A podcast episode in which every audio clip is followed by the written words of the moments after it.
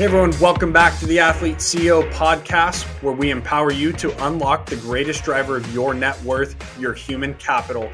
I'm your host, Eric Averill, and I am joined alongside by my co-host and older brother, Brandon Averill. We're the co-founders of AWM Capital, where we partner with athletes, founders, and VCs to unlock the full potential of their wealth for maximum impact. Each week on Athlete CEO, we feature select excerpts from interviews with the trailblazers, the elite, those at the top of their field and the best at their craft, with the goal to curate the best practices that you can leverage to unlock your human capital. And on today's episode, we're bringing you segment two of our interview with our good friend Joe Schmidt.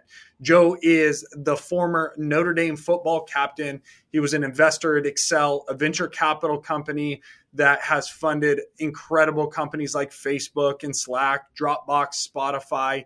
And Joe is now running strategy, sales, and partnerships at the portfolio company Ethos Life.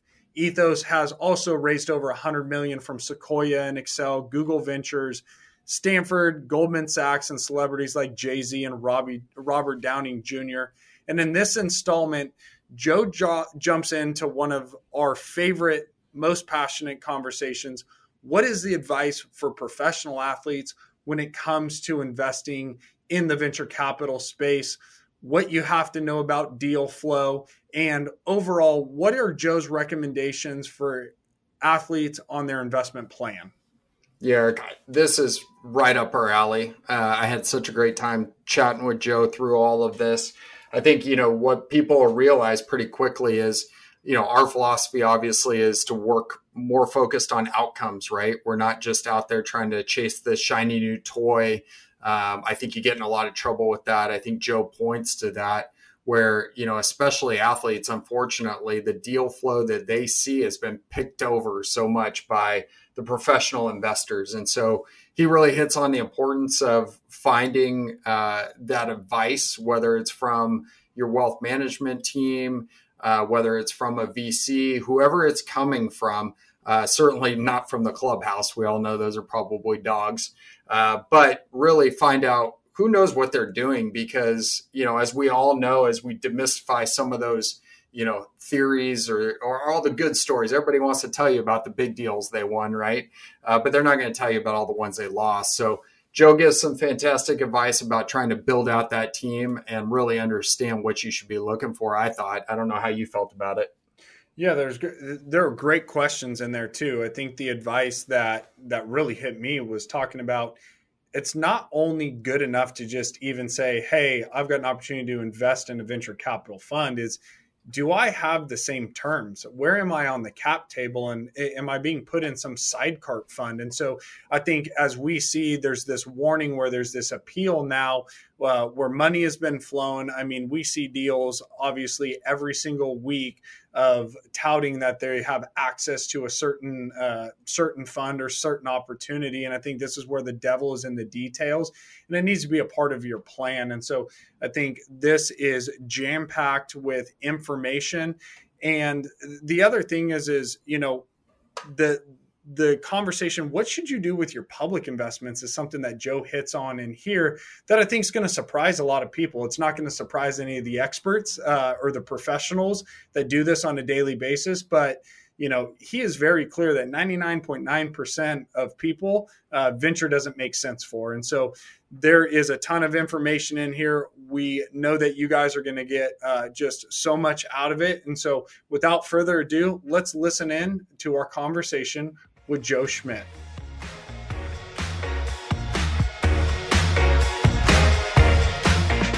What made you actually say yes or pound your your fist on the table hard enough to get the attention of the the general partners to take a, a, a business serious, right? You guys sift through thousands and thousands of companies every year. Like, what actually gets to a table, gets a term sheet, and potentially gets a check? To get a deal across the finish line at a venture firm, um, you know, we look at I don't even know how many companies per year, like ten thousand or something like. I mean, insane, right? Um, and like you know, we pick ten. Um, so the, the, the, you know the the rate of which we invest in companies is just so um, we're just so select. Um, so yeah, it's really challenging, and that's why we we try to dive really deep so that we can be informed when the one that you should hit kind of comes across the, the, the plate. You know, it's it's like the the old uh, you know the old Hank Aaron's uh, not Hank Aaron Ted Williams quote right where he just like he kind of waits. He's the, the master of waiting for his pitch. Like that's kind of how you have to be with uh, you know as an investor. You just got to wait for that pitch um, to come across the plate.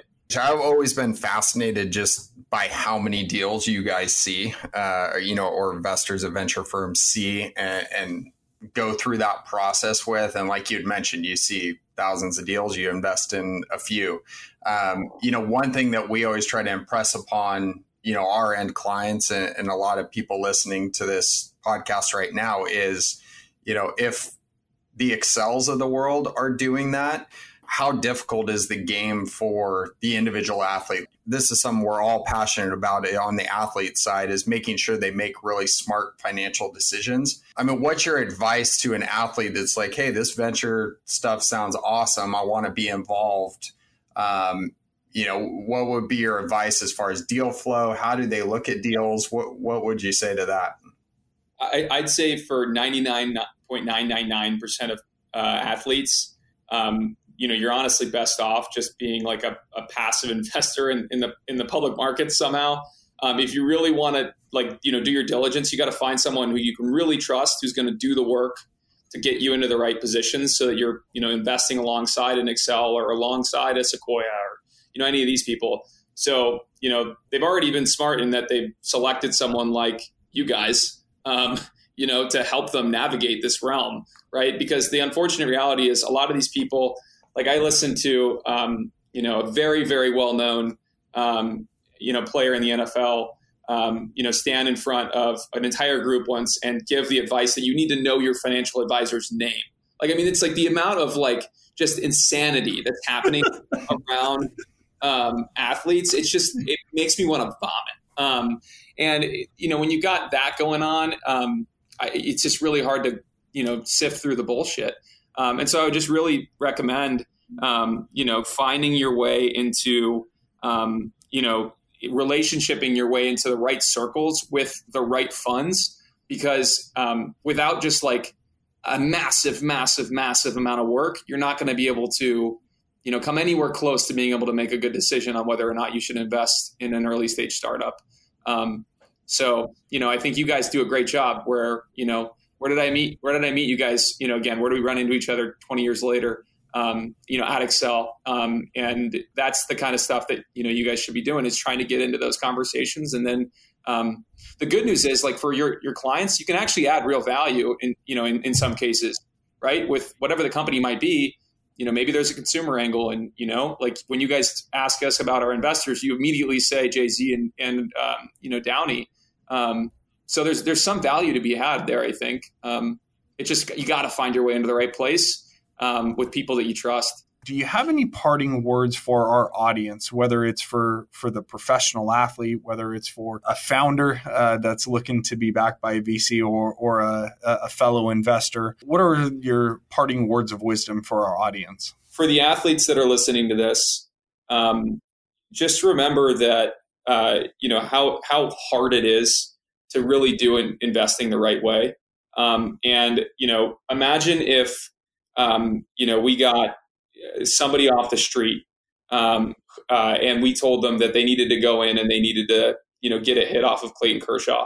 Um, or you know, or we we told somebody that they needed to go pitch an inning in the MLB. Like, what would happen? Um, and like that is absolutely no different, and it actually might be more, in, um, you know, serious on you guys going into investing. Um, and so without the proper training and commitment, um, you run the risk of really losing significant significant amounts of money. Um, and so I would really try to find people that you can trust that are going to do all of the work um, to try to help you come up to speed, um, and then make really informed decisions about where you can put your time and your money. Um, because uh, it's just it's it's scary what can happen to people. So just a heavy word of caution um, you know, there. Wow, that was an incredible segment. And what an opportunity to create wealth in the venture capital space. But uh, it also makes it one of the most competitive and difficult markets in the world. For example, him mentioning that Accel looks at 10,000 companies in a year and may only fund 10 this makes me think about what it would be like for the average uh, individual, the average Joe, to roll off the street and try and defend uh, a shot from LeBron or step in the box against Cy Young award winning uh, pitcher Jacob DeGrom. And what do you think would happen? Obviously, uh, there would not be a lot of success. Amateurs don't belong in the space of professionals. And that's absolutely no different when it comes to investing. And really, even more important because what's at stake, which is a huge amount of money in your financial future. And uh, I am excited for you guys to listen to the next segment. You are not going to want to miss out when Joe shares the strategy that actually helped him land a job at Accel And what's the most important advice that he has for founders that they need to know? So head over to athleteceo.com. Make sure that you subscribe to the newsletter to get access to all of this insider information, the tools that are discussed in these podcasts. You are not going to want to miss out. And if you guys are enjoying this podcast, I highly recommend that you guys head over to the podcast uh, on Apple iTunes and look up AWM Insights. It's our timely investment and financial news topics, short little bites that you guys are going to love for sure. Once again, that's AWM Insights. And until next time, stay humble, stay hungry, and always be a pro.